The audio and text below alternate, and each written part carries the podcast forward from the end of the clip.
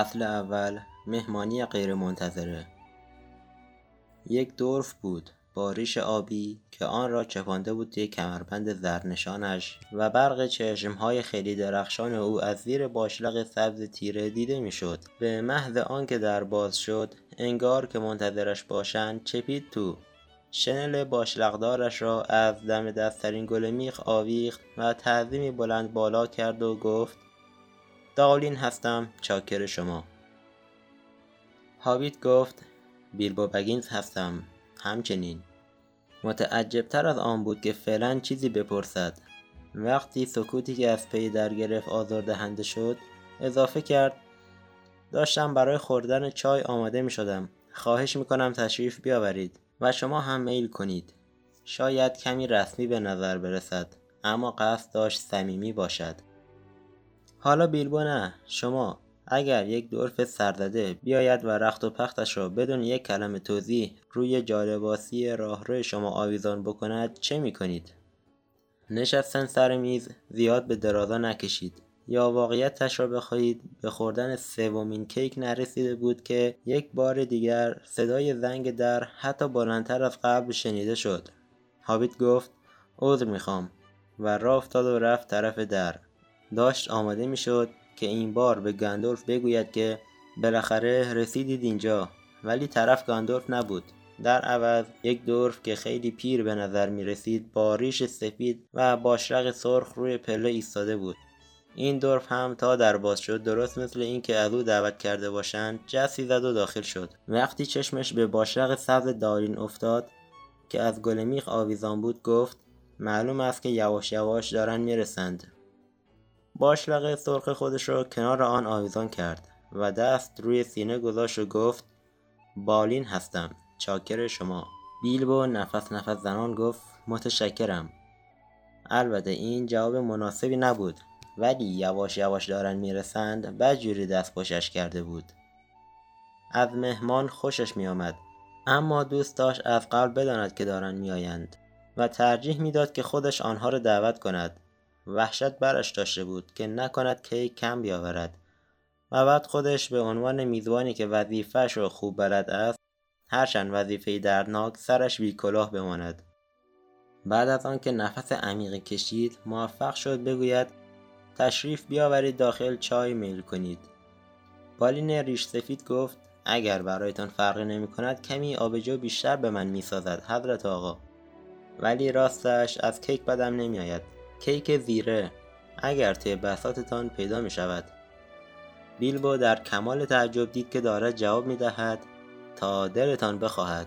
و بعد یک دفعه دید که راه افتاده است که برود سردابه و یک پیمانه آبجو بریزد داخل لیوان دستهدار و برود انبار آزوقه و دو تا کیک زیره گرد و قشنگ بیاورد که همان بعد از ظهر برای دسر بعد از شامش پخته بود. وقتی برگشت بالین و دولین مثل دوستهای قدیمی پشت میز شروع کرده بودند به گپ زدن.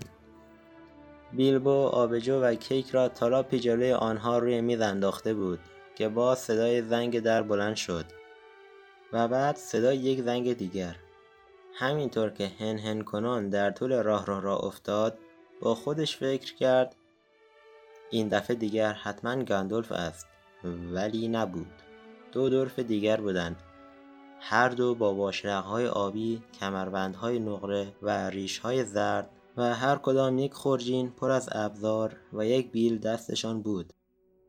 تا در شروع کرد به باز شدن پریدن داخل و بیلبو اصلا تعجب نکرد. گفت چه خدمتی از دستم ساخته است دورفای عزیز یکی از آنها گفت کیلی هستم چاکر شما و دیگری اضافه کرد و فیلی و هر دو باشلقهای آبی را به سرعت از روی سر کنار زدند و تعظیم کردند. بیلبو که این بار مراقب رفتار خود بود جواب داد چاکر شما و خانواده شما. کیلی گفت معلوم است که دالین و بالین از قبل اینجا هستند. بیا برویم به جمع ملحق شویم. آقای بگینز فکر کرد جمع. اصلا از بوی این قضیه خوشم نمی آید واقعا باید یک دقیقه بنشینم و هوش و حواسم را جمع کنم و یک نوشیدنی بخورم تازه یک جرعه از چایش را خورده بود توی یک گوشه دنج و در تمام این مدت چهار دورف دور میز نشسته بودند و از معدن و طلا و جنگ و دعوا با گابلین ها و حمله اجرها و کلی چیزهای دیگر حرف می زدند. چیزهایی که آقای بگینز از آنها سر در نمی آورد و نمی‌خواست سر در بیاورد چون بوی ماجراجویی از آنها بلند بود که دینگ دونگ در خانه اش دوباره به صدا درآمد. انگار یک بچه حابیت تخت قصد کرده بود دسته زنگ را از جا بکند. پلک زد و گفت یک نفر در می‌زند. فیلی گفت از روی صدا باید بگویم چهار نفر. به علاوه وقتی داشتیم می آمدیم از دور دیدیم که پشت سر ما می آیند. بیچاره هابیت. کوچک توی تالار نشست و سرش را گذاشت روی کف دستهایش و مات و مبهود ماند که چه اتفاقی افتاده است و چه اتفاقی قرار است بیفتد و اینکه نکند همگی آنها بخواهند برای شام بمانند. آن وقت صدای زنگ شدیدتر از دفعات قبلی بلند شد. طوری که مجبورش کرد بدود به طرف در. روی هم رفته چهار نفر نبودند پنج نفر بودند. در همان زمان که توی تالار ماتش برده بود یک دورف دیگر هم از راه رسیده بود. هنوز دستگیره در را نچرخانده همه داخل شده بودند و تعظیم کنان یکی پس از دیگری گفتند چاکر شما. اسمشان دوری و نوری و اوری و ایوین و گلوین بود. طولی نکشید که دو باشلق ارغوانی و یک باشلق خاکستری و یک باشلق قهوه‌ای و یک باشلق سفید از گلمیخها آویزان شد. و در حالی که دستهای پت و پهنشان را در کمربندهای طلایی و نقره‌ای خود فرو کرده بودند راه افتادند تا به بقیه ملحق شوند. از همین الان شده بودند یک جمع درست حسابی. چند نفرشان آبجای معمولی خواستند و چند نفرشان آبجای سیاه و یک نفرشان قهوه و همشون کیک. اینطور شد که هابیت مدتی سرش گرم بود. یک آبتابه بزرگ قهوه را یک دقیقه پیش گذاشته بود روی اجاق و کیک های زیره همه خورده شده بود و دورفا افتاده بودند به جان کماج های کرعی که صدای بلند درد شنیده شد. نه صدای زنگ در بلکه تقتق صدای ضربه های محکمی که به در زیبا و سبز هابیت می‌خورد. یک نفر داشت با عصا به در میکوبید. بیلبو شتابان از راه رو به پیش شتافت و خون خونش را می‌خورد و پاک مات و متحیر بود. این آزاردهنده ترین چهارشنبه بود که تا امروز به یاد داشت. در را با عصبانیت کشید و باز کرد و آنها که پشت در بودند همه روی هم توی خانه ولو شدند. باز هم دورف چهار تای دیگر و گندورف هم پشت سرشان. تکیه داده به عصا و خندان. در به آن قشنگی را حسابی قر کرده بود. ضمنا شر آن علامت مخفی دیروز صبح را با این ضربه ها کنده بود. گفت مواظب باش مواظب باش. از تو بدید است بیلبو که دوستانت را روی پادری معطل نگه داری و بعد در را مثل شلیک چوب بنبه از تفنگ باز کنی. اجازه بده بیفور و بفور و بمبور و مخصوصا تورین را معرفی بکنم. بیفور و بفور و بمبور صف کشیدن و گفتند چاکر شما. بعد دو باشلق زرد و یک باشلق سبز روشن را به جارختی آویزان کردند. همینطور هم یک باشلق آبی آسمانی را با منگوله نقره‌ای دراز. این آخری متعلق به تورین بود. یک دورف فوقالعاده مهم که در حقیقت کسی نبود جز خود تورین کبیر تورین سپربلود که از ولو شدن روی پادری بیلبو در حالی که بیفور و بفور و بمبور رویش افتاده بودند اصلا دل خوشی نداشت. و مهمترین دلیلش هم این بود که بمبور بی اندازه چاق و سنگین بود. تورین واقعا خیلی مغرور بود و حرفی از چاکرم و اینها وسط نکشید. اما در عوض بیچاره آقای بگینز تا دلتان بخواهد عذرخواهی کرد تا آنکه آخر سر تورین با قرولند گفت خواهش می‌کنم حرفش را نزنید. و دست از اخم و تخم کردن برداشت. گندولف به ردیف سیزده باشلق از آن باشلق های درجه یک مخصوص میهمانی که از شنل جدا می‌شوند و کلاه خودش که از گل میخ آویزان بود نگاهی انداخت و گفت حالا هممون اینجاییم. چه جمع بانشاتی دارید چی می‌خورید؟ چای؟ نه متشکرم. فکر می‌کنم کمی شراب برایم بهتر باشد. تورین گفت من هم همینطور. بیفور گفت و مربای تمشک و تارت سیب. بفور گفت و پیراشکی گوشت چرخ کرده و پنیر.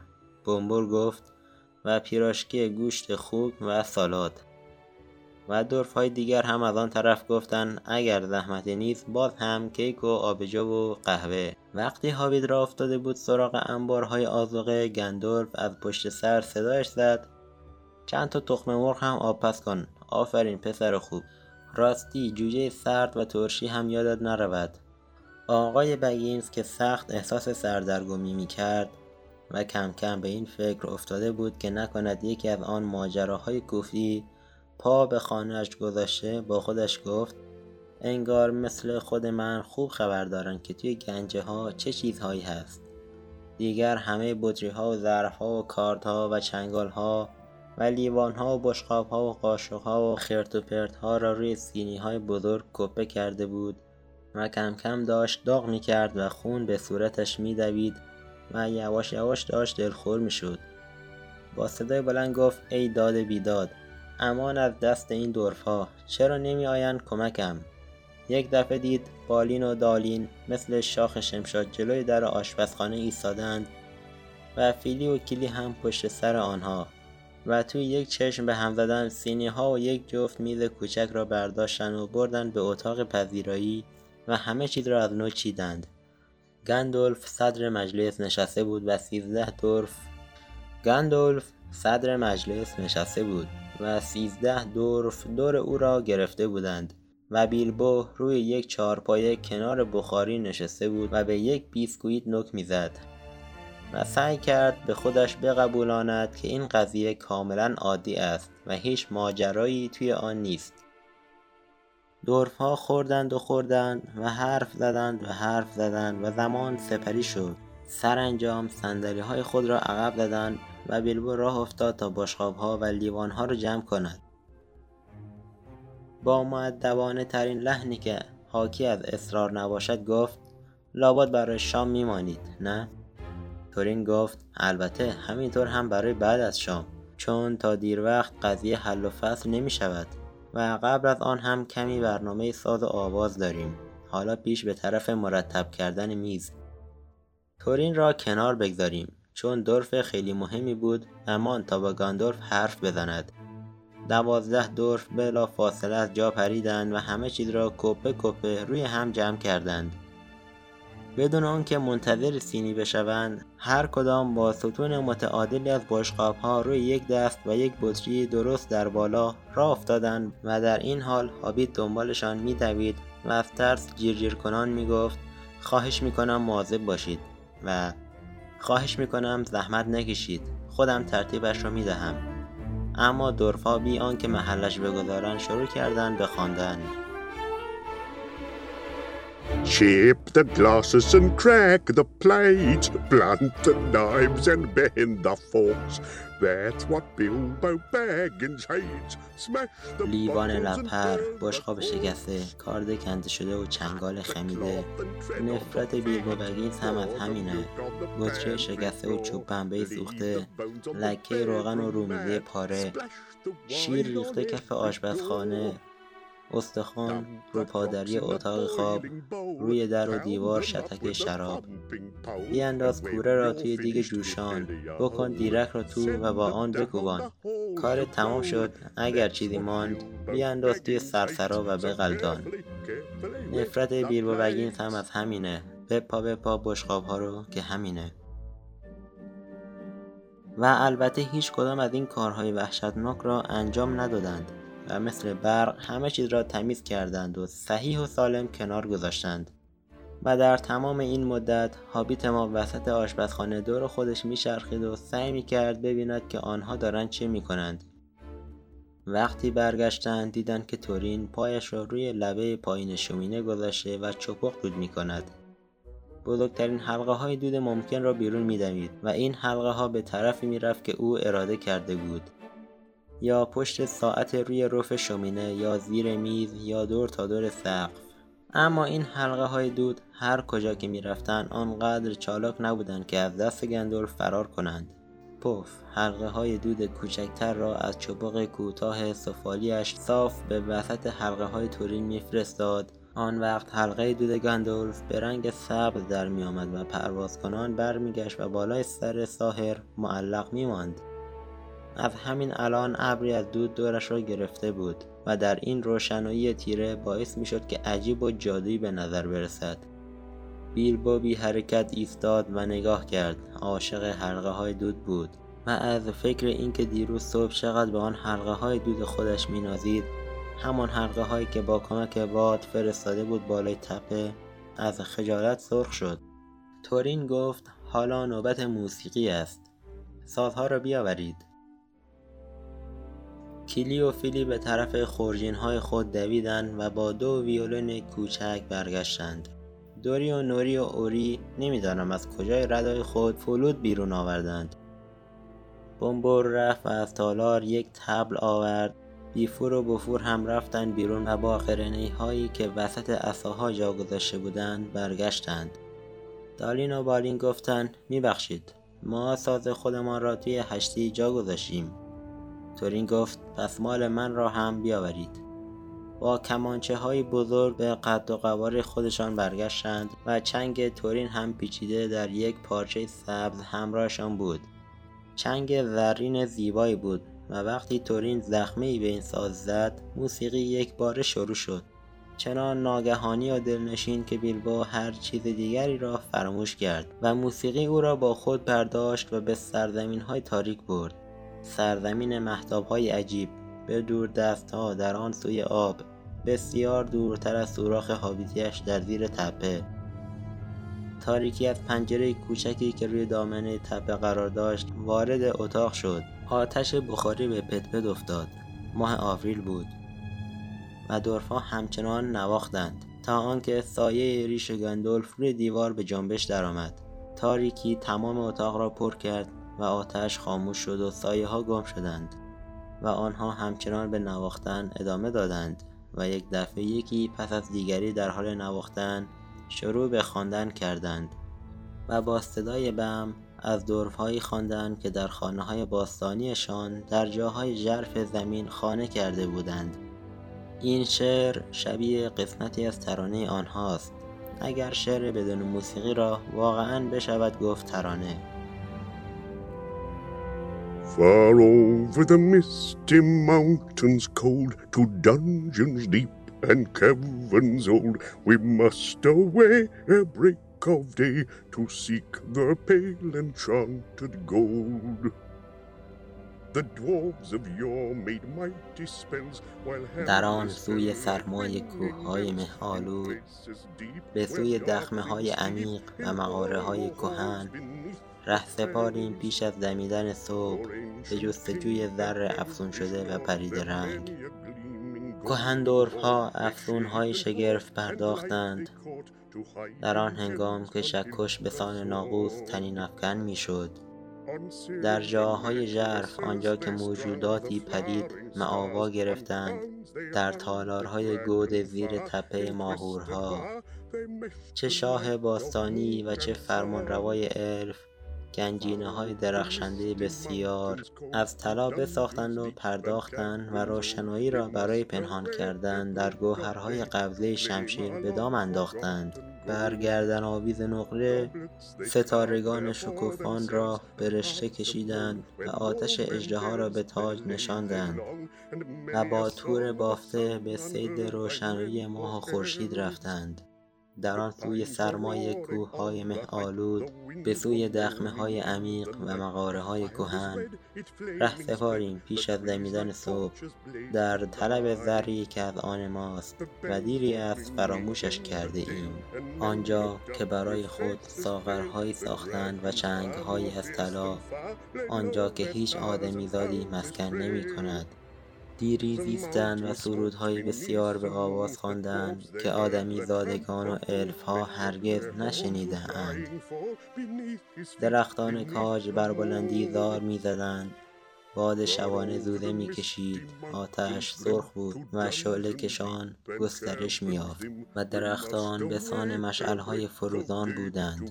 زنگ ها از دره بلند بود و آدمها رنگ از رخسار پریده. چشم به آسمان دوخته بودند و آتش خشم اژدها سوزنده تر از هر آتشی برجها و خانههایشان را به زیر می کشید از کوه در زیر ماه دود برخاست. دورفها صدای های سرنوشت را شنیدند.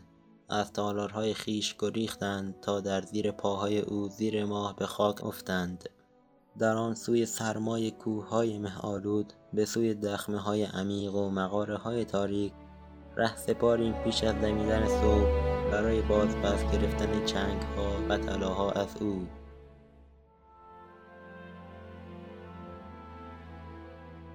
هابیت با ترانه آنها احساس کرد که عشق به چیزهای زیبای ساخته دست چیزهای بدی و چیزهای جادویی توی دلش به جنبش در می آید.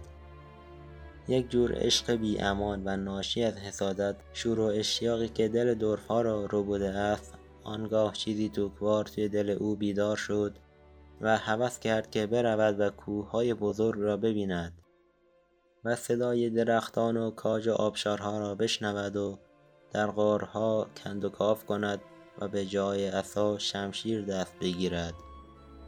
از پنجره بیرون را نگاه کرد. در آسمان تاریک بالای درختان ستاره ها دمیده بودند. درخشش جواهرات دورف ها در مقاره های تاریک را در نظر مجسم کرد. ناگهان در بیشه آن طرف آب شعله بال جست شاید یک نفر داشت آتش روشن کرد و اژدهایان یغماگر را در نظر مجسم کرد که در تپه آرام و بی سر و صدای او مسکن کرده اند و آن را یک سر به آتش کشیدند. لرزید و خیلی زود دوباره شد همان آقای بگینز ساده دل اهل بگند ساکن زیر تپه. لرزان از جا بلند شد. کمی دو دل بود که برود و یک چراغ بیاورد و بیشتر یک دل بود که وانمود کند می‌خواهد این کار را بکند و برود پشت بشکه های آبجو در سردابه قایم شود. و تا همه دورفاگورشان را گم نکردن بیرون نیاید. یک دفعه دید که از موسیقی خبری نیست. همه آنها با چشمهایی که توی تاریکی برق می‌زد به او نگاه می‌کنند. تورین گفت داری کجا میری؟ لحن صدایش طوری بود که انگار هر دو نصفه دل حابیت را به حدس و گمان دریافته بود. با پوزش خواهانه گفت با کمی روشنایی موافقید؟ دورف ها گفتند ما تاریکی رو دوست داریم. تاریکی جان می‌دهد برای کارهای مرموز و تاریک. حالا کو تا سپیده صبح. بیلبو گفت البته و با عجله نشست. اشتباها به جای آنکه بنشیند روی چهارپایه نشست روی لبه پایین شومینه و انبور و خاکانداز را با صدای دنگ چپه کرد. گندالف گفت هیس اجازه بده تورین حرف بزند. و تورین اینطور شروع کرد. جناب گندالف دورف های عزیز و آقای بگینز ما اینجا در خانه دوست و همکار توتعگرمان این حابیت بسیار عالی مقام و شهیر بادا که هرگز مویی از انگشان پایش کم نشود و درود بر آبجو و شراب خانه اش دمی برای نفس گرفتن و شنیدن تایید معدبانه از جناب هابیت مکس کرد. اما این خوشگویی اصلا در بیلبو بگینز بیچاره نگرفته بود که داشت دهنش را در اعتراض به اینکه او را مدهور و بدتر از آن همکار توطعهگر خوانده بودن می جنباند ولی از بس مات و مبهوت بود که صدای از دهنش بیرون نمی آمد. بنابراین تورین ادامه داد ما دور هم جمع شدیم تا درباره نقشه ها و روش ها و ابزارها و سیاست و تمهیدات خودمان به بحث بنشینیم پیش از دمیدن صبح سفر طولانی خود را آغاز می کنیم سفری که ممکن است برخی از ما و شاید همه ما جز دوست و مشاور عزیزمان ساحر هوشمند جناب گاندورف هرگز از آن باز نگردیم. این لحظه از خطیر. فرد را بر این می‌گذارم که هدف بر همه ما معلوم است. اوضاع و احوال دقیق ما برای جناب بگینز معزز و شاید یکی دو نفر از دورهای جوانتر در حال حاضر شاید نیاز به توضیحی کوتاه و مختصر داشته باشد. روش تورین این بود. او دورف مهمی بود. اگر به او اجازه می‌دادند احتمالا همینطور ادامه می‌داد تا از نفس بیفتد. بیان که چیزی بگوید که کسی از قبل نداند. اما رشته کلامش بیمهابا بریده شد. بیچاره بیلبو دیگر بیشتر از این تاب تحمل نداشت. با شنیدن ممکن است هرگز باز نگردیم احساس کرد که یک جیغ کم کم از اعماق وجودش بالا می آید و طولی نکشید که این جیغ مثل ستای سوت قطاری که از تونل خارج می شود یک دفعه بیرون زد. همه ها چنان از جا پریدند که میز چپه شد. گندولف آتش آبی رنگی را سر چوب دست جادوییش روشن کرد و در پرتو این آتش بازی بیچاره هابیت کوچک را دیدند که روی فرش جلوی بخاری زانو زده و مثل ژلهای که در حال آب شدن است میلرزد. آن وقت دراز به دراز روی کف اتاق افتاد و یک بند فریاد برداشت که سائقه زد سائقه زد و مدام همین را تکرار می کرد و مدت درازی نتوانستند بجز این حرف دیگری را از او در بیاورند. برای همین هابیت را از زیر پا برداشتند و روی کاناپه اتاق پذیرایی دراز کردند و یک نوشیدنی دم دستش گذاشتند و سر کاروبار مرموز و تاریک خودشان برگشتند. وقتی دوباره نشستن گندالف گفت این یارو هابیت کوچولی ما. خیلی زود هیجان زده می شود. یک دفعه می بینی این طور با مزه و عجیب قش می کند ولی یکی از بهترین هاست. یکی از بهترین ها در تنگنا درنده مثل اجده ها اگر اجده ها را در تنگنا دیده باشید آن وقت پی می‌برید که این حرف در مورد هابیت ها فقط نوعی مبالغه شاعرانه است. حتی در مورد عموی بزرگ پدری باباتوک یعنی بال روئر که آنقدر عظیم و جسه بود که می توانست سوار اسب شود. بال روئر بود که به صفوف گابین های کوه گرام در نورد دشت های سبز حمله برد و سر شاه آنها گلفین بال را با ضربه یک گراز چوبی کاملا از تن جدا کرد. این سر صد متری توی هوا پرواز کرد و داخل یک لانه خرگوش افتاد و به این ترتیب پیروزی در نبرد به دست آمد و درست همزمان با آن بازی گلف اختراع شد در این حیث و بیس خلف آبرومندتر بالروئر کم کم حالش داشت در اتاق پذیرایی جا می آمد. پس از چند دقیقه و بعد از خوردن یک نوشیدنی با حالتی عصبی به طرف در اتاق پذیرایی خزید شنید که گلوین می‌گوید هم یعنی فکر می‌کنید به دردمان بخورد؟ حرف گندورف قبول که می‌گوید این هابیت درنده است. ولی یک جیغ مثل این درست در لحظه هیجان کافی است که اجدها و همه فک و فامیل او را بیدار کند و کلی از ماها را به کشتن بدهد. خیال می‌کنم بیشتر شبیه جیغ ترس بود تا هیجان. راستش را بخواهید. اگر به خاطر علامت روی در نبود خاطر جمع می شدم که خانه را عوضی گرفتم. تا چشمم به این یاروی کوچولو افتاد که داشت روی فرش ورجه ورجه می کرد و نفس نفس می زد به شک افتادم. بیشتر شبیه بقال است تا ایار آن وقت آقای بگینز دستگیره را چرخاند و داخل شد. خلق و خوی توکیش برنده شده بود. یک دفعه احساس کرد حاضر است برای اینکه او را درنده فرض کنند بدون رخت خواب و صبحانه سر کند. اما این حرف دورف یا روی کوچولو که داشت روی فرش ورجه ورجه می کرد حسابی او را از کوره در برده و درنده کرده بود. بعدها خلق و خوی بگینزیش از این کاری که کرد بارها و بارها پشیمان شد و به خودش گفت بیلبو تو احمقی. صاف آمدی تو و پایت را گذاشتی وسط معرکه. گفت اگر تصادفا حرفهای شما را شنیدم میبخشید. وانمود نمی کنم که از حرفهای شما یا این اشاره که به ایارها کردید سر درآوردم. ولی خیال می کنم پر بیراه نیست که فکر می کنم شما خیال می کنید من به درد بخور نیستم. باشید تا نشانتان بدهم. من علامت روی در خانم ندارم. یک هفته پیش تازه رنگش زدم و مطمئنم که عوضی در خانه من آمدید. وقتی چشمم به قیافه های مسخره شما روی پلکان جلوی در افتاد شک برم داشت. حالا فرض کنید درست آمدید. بگویید می‌خواهید چه کار کنید. آن وقت من هم سعی خودم را می کنم حتی اگر قرار باشد از اینجا تا شرق مشرق بروم و با اجده جماعت در آخر بیابان بجنگم. عموی جد جد من بال رو ارتوک بود که گلوین گفت بله البته ولی این قضیه مربوط است به سالها پیش. من داشتم از تو حرف می زدم در ضمن خاطر جمع باش که یک علامت روی این در بود. همان علامت مرسوم این حرفه یا همان که زمانی مرسوم بود. ایار جویای کار شرافتمندانه با هیجان فراوان و دستمزد عادلانه. این علامت را معمولا اینطور تفسیر می کنند اگر دوست داری می توانی به جای ایار بگویی متخصص شکار گنج.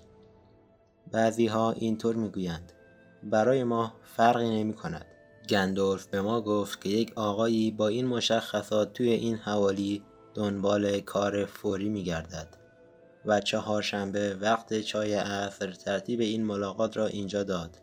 گندولف گفت البته که علامت آنجاست. خودم علامت را آنجا گذاشتم و تا بخواهید برای این کار دلیل داشتم. از من خواستید که چهاردهمین نفر را برای سفرتان پیدا کنم و من هم آقای بگینز را انتخاب کردم. حالا اگر دلتان خواست بگویید که آدم اشتباه و خانه عوضی را انتخاب کردم و همان سیزده نفر بمانید و خطر بزاوردن را به جان بخرید یا اینکه برگردید سر کار خودتان توی معدن زغال سنگ. چنان با عصبانیت به گلوین رو کرد که دورف سر جای خودش روی صندلی مچاله شد. و وقتی بیلبو خواست دهانش را باز کند تا چیزی بپرسد برگشت و به او چشم قره رفت و ابروان پرپشتش را به رخ کشید. تا آنکه بیلبو تق دهانش را سفت بست. گندورف گفت تمام شد. دیگر دعوا و مرافعه بس است. من آقای بگینز را انتخاب کردم و این از سرتان هم زیاد است. ایار می خواهید این هم ایار یا وقتی موقعش رسید می شود ایار جربزش خیلی بیشتر از آن است که فکر می کنید و خیلی بیشتر از آن است که خودش خیال می کند احتمالا همه شما آنقدر زنده میمانید که از من تشکر بکنید. حالا بیلبو پسرم یک چراغ بیاور تا این قضیه را کمی روشن کنیم. زیر نور چراغ بزرگی با حباب قرمز رنگ تکه ای پوست نوشته را که کمابیش شباهتی به نقشه داشت روی زمین پهن کرد. در جواب پرسش دورهای هیجان زده گفت این نقشه را ترور رسم کرده پدر بزرگت تورین. نقشه کوه است.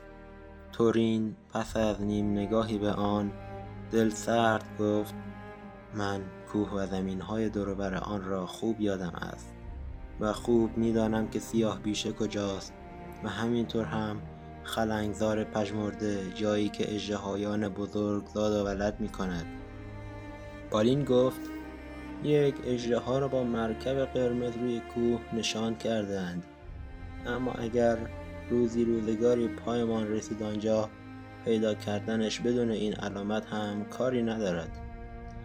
ساهر گفت یک نکته است که از چشمتان دور مانده و آن ورودی مخفی است.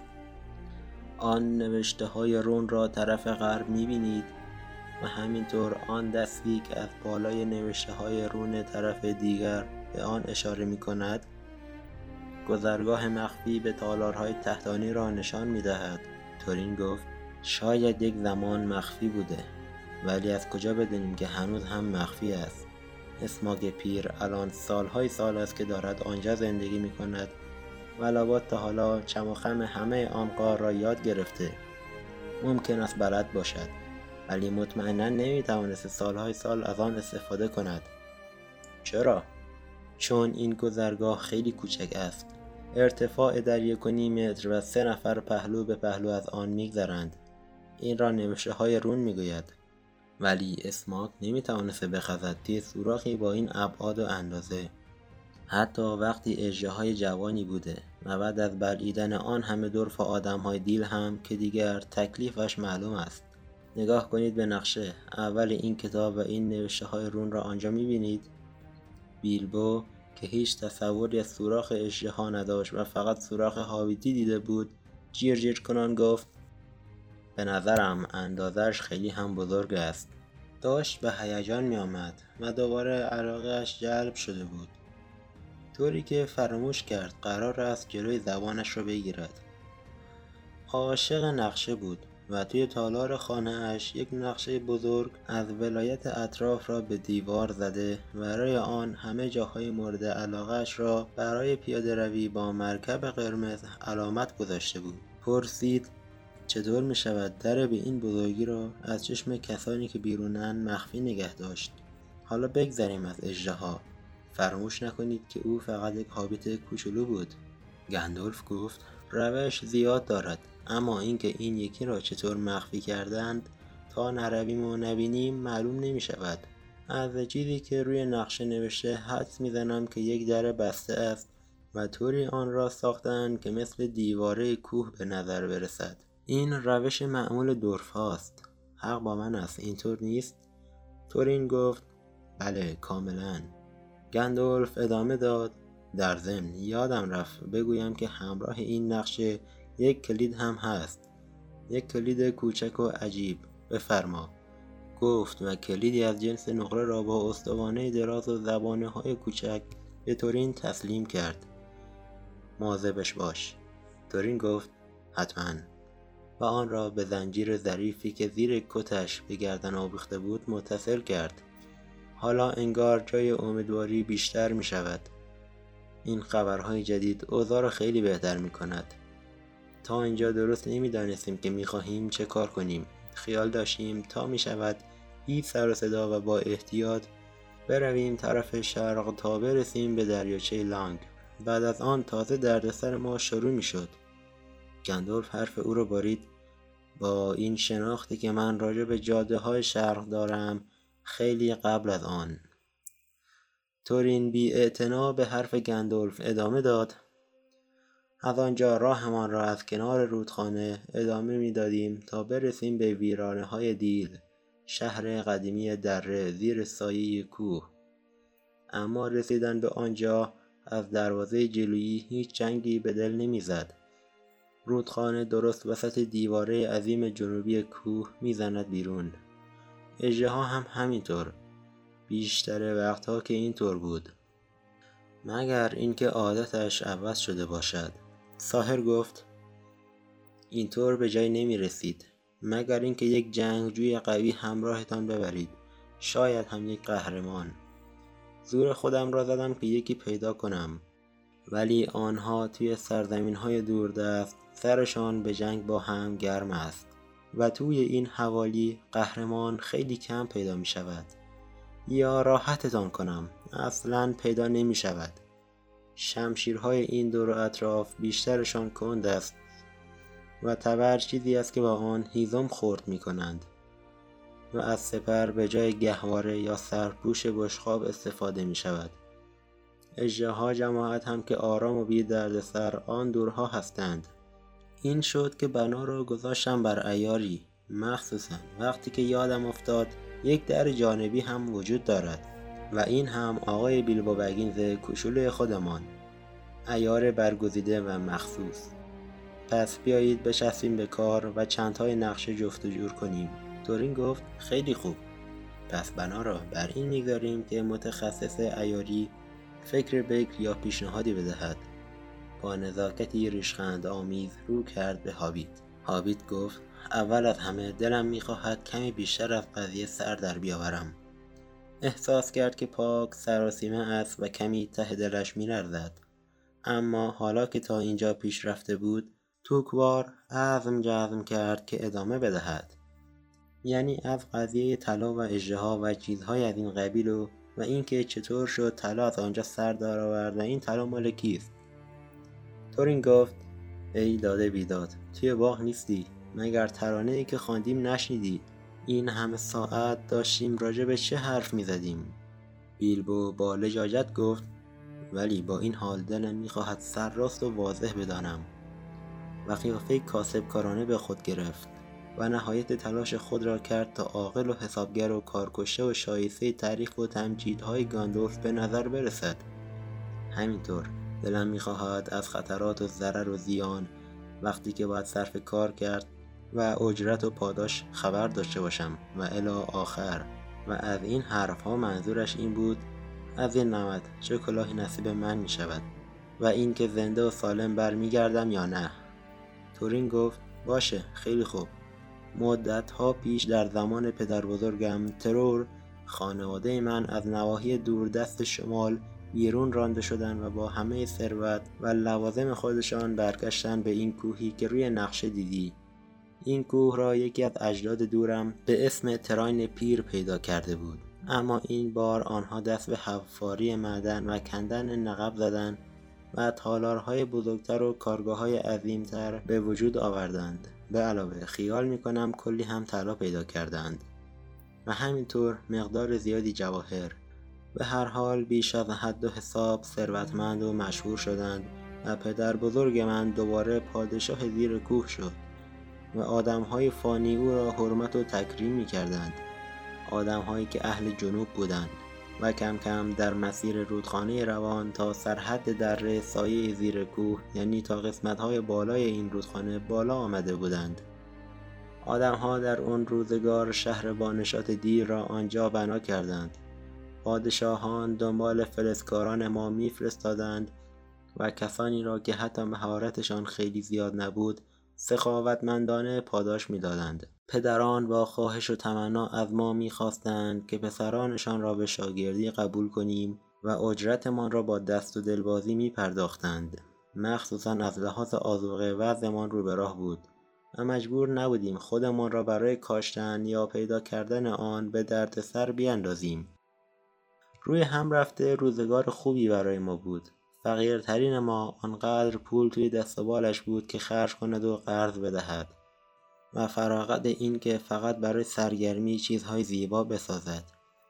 حالا سوای آن بازیچه های قشنگ و جادویی که لنگه آنها در این روز و روزگار توی دنیا پیدا نمی شود اینطور شد که تالارهای پدر بزرگ من پر شد از نشانهای خانوادگی و جواهر و پیکره های ساخته از سنگ و ساغر و بازار اسباب بازی های دیل در شمال مایه اعجاز بود. شکی نیست که همین موضوع اجده را کشاند آنجا. میدانی که اجده جماعت از آدمها و الفا و دورفا یعنی از هر جا که دستشان برسد طلا و جواهر میدزدند. و تا زنده اند یعنی عملا تا ابد مگر اینکه کشته شوند. مشغول پاییدن غنایم خودشانند. و هیچ وقت راه لذت بردن از یک حلقه برنجی این گنجینه را هم بلد نیستند. راستش را بخواهی اصلا کار هنری خوب را از کار بد تشخیص نمی دهد هرچند معمولا خوب در جریان قیمت بازار هستند و اجده جماعت ارزه درست کردن هیچ چیز را ندارند. حتی تعمیر فلس لق زره خودشان. در آن روزگار یک عالم اجده توی شمال زندگی می کرد و با فرار دورها به جنوب یا کشته شدن آنها با آن همه ویرانی و خرابی که اجده جماعت را میندازد طوری که وضع روز به روز بدتر می شود احتمالا طلا داشت آن بالاها کمیاب می شد. در آن روزگار مخصوصا یک اجده خیلی خیلی حریص و قوی و شریر بود به اسم اسماک. یک روز اسماک پر گرفت و پرواز کرد و آمد جنوب. اولین چیزی که ما از او شنیدیم صدایی بود شبیه صدای تندباد که از شمال می آمد و درخت های کاج روی کوه صدای ترق و طرقشان توی باد در آمده بود. بعضی از دورفا که تصادفا بیرون بودند از جمله خوشبختان خود من که در آن روزگار پسر بچه ماجراجویی بودم و همیشه این طرف و آن طرف پرسه می زدم و همین جانم را نجات داد. بله از فاصله دور اژدها را دیدیم که همینطور که روی کوه ما فرود می آمد آتش از او فواره می زد. آن وقت به طرف پایین سرازیر شد و وقتی رسید به بیشه ها یک دفعه همه جا آتش گرفت و سوخت تا آن موقع همه ناقوس های توی دره در حال نواختن بودند و همه جنگجوها داشتند سلاح دست می گرفتند. دورف ها با عجله از دروازه بیرون زدند ولی اجده ها همانجا منتظرشان بود هیچ کس از آن دروازه جان سالم به در نبرد. آب رودخانه بخار شد و به هوا رفت و مه روی دره را پوشاند و اجده توی مه سرشان نازل شد و بیشتر جنگجوها را کشت. همان قصه غمانگیز همیشگی ولی با این فرق که توی آن روزگار از این ماجراها خیلی اتفاق میافتاد. آن وقت اجده برگشت و از دروازه جلویی خزید داخل و تمام تالارها و راهها و تونلها و کوچه ها و سردابه ها و خانه ها و دالان ها را از پاشنه در کرد. بعد از آن هیچ دورفی آن داخل زنده نماند و او همه دار و ندار آنها را صاحب شد. احتمالا از آنجا که عادت اجدها جماعت همین است. همه آنها را آن داخل یک جا کپه کرده و به جای رخت خواب رویش لمیده. بعدها هر از گاهی از دروازه جلویی بیرون میخزید و شبانه به دیل می آمد و مردم و مخصوصا دخترها را برای خوردن می دزدید تا آنکه دیل ویران شد و همه مردم یا کشته شدند و یا پا گذاشتن به فرار. اینکه الان اوضاع آنجا چطور است خبر موثقی ندارم ولی گمان نمی کنم که امروز روز از آخر حاشیه شمالی دریاچه لانگ نزدیکتر به کوه کسی زندگی بکند. عده کمی از ما که از بخت خوش بیرون بودیم نشستیم و توی پناهگاه گریه کردیم و اسماک را لعنت و نفرین کردیم و آنجا بودیم که پدر و پدر بزرگم با ریش های کس خورده در حالی که اصلا انتظارشان را نداشتیم آمدند پیش ما. خیلی غمزده به نظر می رسیدند اما حرف زیادی نزدند. وقتی پرسیدم که چطور موفق به فرار شدید گفتند ساکت باش و گفتند که یک روز که وقتش برسد خودم می‌فهمم. بعد از آنجا رفتیم و مجبور شدیم که معاش خودمان را در گوشه کنار دنیا در حد مقدورات تأمین بکنیم. و غالبا مجبور بودیم به کارهای پستی مثل نعلبندی یا حتی استخراج زغال سنگ از معدن مشغول باشیم. اما هیچ وقت گنج به سرقت رفته خودمان را فراموش نکردیم. و حتی همین الان با اینکه باید اعتراف کنم وضع پسندازمان خوب است و زیاد دست تنگ نیستیم در اینجا دستی به زنجیر طلای دور گردنش کشید. هنوز تصمیم داریم آن را پس بگیریم و در صورت امکان معنی ناله و نفرین هایمان را به او شیرفهم کنیم. خیلی وقتها تعجب می کردم که پدر و پدر بزرگم چطور موفق به فرار شدند. حالا می‌فهمم. لابد یک در مخفی جانبی در کار بوده که فقط خودشان از آن خبر داشتند. ولی اینطور که پیداست نقشه آن را تهیه کرده بودند. و من دلم می‌خواهد بدانم که این نقشه چطور افتاده دست گندولف و به من که وارث برحق آن هستم تحویل نشده. ساهر گفت دست من نیفتاده بلکه آن را به من داده اند. فراموش نکردی که پدر بزرگت ترور در معادن موریا به دست آزوگ گابلین کشته شد؟ تورین گفت لعنت بر اسم او بله و تراین پدرت در 21 آوریل که پنجشنبه گذشته مصادف با یک صدمین سالگرد این واقعه بود گذاشت و رفت و از آن موقع به بعد دیگر او را ندیدی؟ تورین گفت درست است درست است خب پدرت این را به من داد تا بدهم به تو اما اگر زمان و روش خاص خودم را برای تحویل انتخاب کردم با توجه به دردسرهایی که سر پیدا کردنت کشیدم نمی توانی گناهش را بیاندازی گردن من.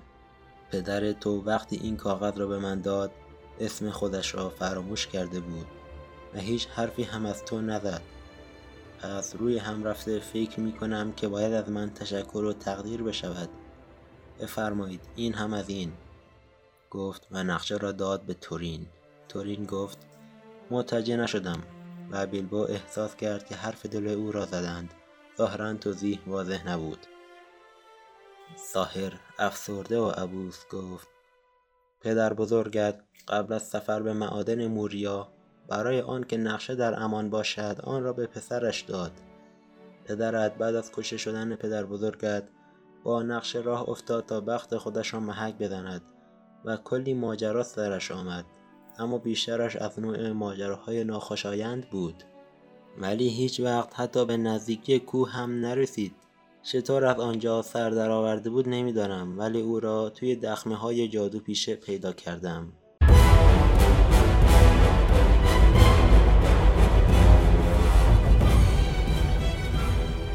تورین لرزان پرسید آنجا چه کار داشتی؟ و تمام دورها به خود لرزیدند. چه کار داشتم؟ مطابق معمول دنبال کشفیات خودم بودم و کار خطرناک و پردردسری بود. حتی من که گندولف باشم فقط توانستم جان خودم را در ببرم. سعی کردم پدرت را نجات بدهم ولی خیلی دیر شده بود. هوش و حواسش را از دست داده بود و تقریبا همه چیز را جز نقشه و کلید فراموش کرده بود. تورین گفت ما مدتها قبل حق گابین های موریا را کف دستشان گذاشتیم. حالا باید فکری هم به حال آن جادو پیشه بکنیم؟ مزخرف نگو. او دشمنی است که اگر بشود قدرت همه ها را دوباره از گوشه و کنار دنیا دور هم جمع کرد حریف قدرت او نمی‌شوند. تنها آرزویی که پدرت برای تو داشت این بود که نقشه را بخوانی و از کلید استفاده کنی. اگر بتوانی اژدها و کوه را حریف بشوی شاهکار کردی. بیلبو گفت عرض نکردم و بر حسب تصادف این را با صدای بلند گفت. آنها همه یک دفعه به طرف او برگشتن و گفتند چه چیز را؟ و او آنقدر دست و پایش را گم کرد که جواب داد همین چیزی که می‌خواستم عرض کنم. پرسیدن چه می‌خواهی بگویی؟ راستش می‌خواستم عرض کنم که باید بروید طرف شرق و سر و گوشی آب بدهید. هرچه باشد یک در جانبی آنجاست. و خیال می‌کنم که بالاخره اجرها جماعت هم بعضی وقتها خوابشان می‌برد. زمانت می‌دهم که اگر به اندازه کافی آنجا روی پله بنشینید بالاخره یک فکر بکری به مغزتان خطور می کند راستش ببینید این همه حرف که زدیم برای یک شب خیلی زیاد است. می‌فهمید که منظورم چیست. با خواب چطورید؟ و صبح اول وقت را افتادن و از این حرفها؟ قبل از اینکه بروید یک صبحانه عالی می دهم که نوش جان کنید. تورین گفت لابد می‌خواهی بگویی قبل از اینکه برویم مگر ایار ما تو نیستی؟ مگر قرار نیست رفتن و روی پلکان جلوی در نشستن حالا وارد شدن از در پیشکش؟ به عهده تو باشد. اما با خواب و صبحانه موافقم.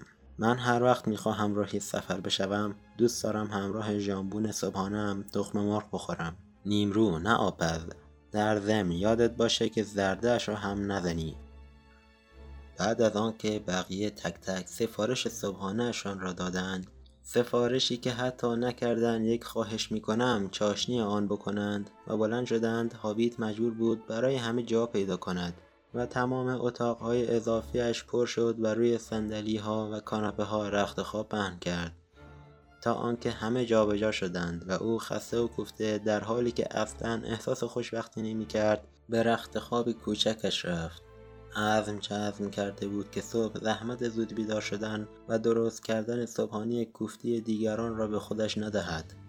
خلق و خوی توکوارش پاک رنگ باخته بود و الان دیگر به هیچ وجه اطمینان نداشت که دلش بخواهد صبح زود راهی سفر شود. همانطور که توی رخت خواب دراز کشیده بود هنوز صدای زمزمه تورین را از بهترین اتاق خواب بغلی میشنید. در آن سوی سرمای کوههای مهآلود به سوی دخمه های عمیق و مغاره های کهن ره سپاریم پیش از دمیدن صبح. در طلب ذری که از آن ماست و دیریز فراموشش کرده ایم. بیلبو همینطور که این صدا توی گوشش تنین میانداخت به خواب رفت و باعث شد که خوابهای آشفته ببیند. مدت زیادی از سپیده صبح گذشته بود که بیدار شد.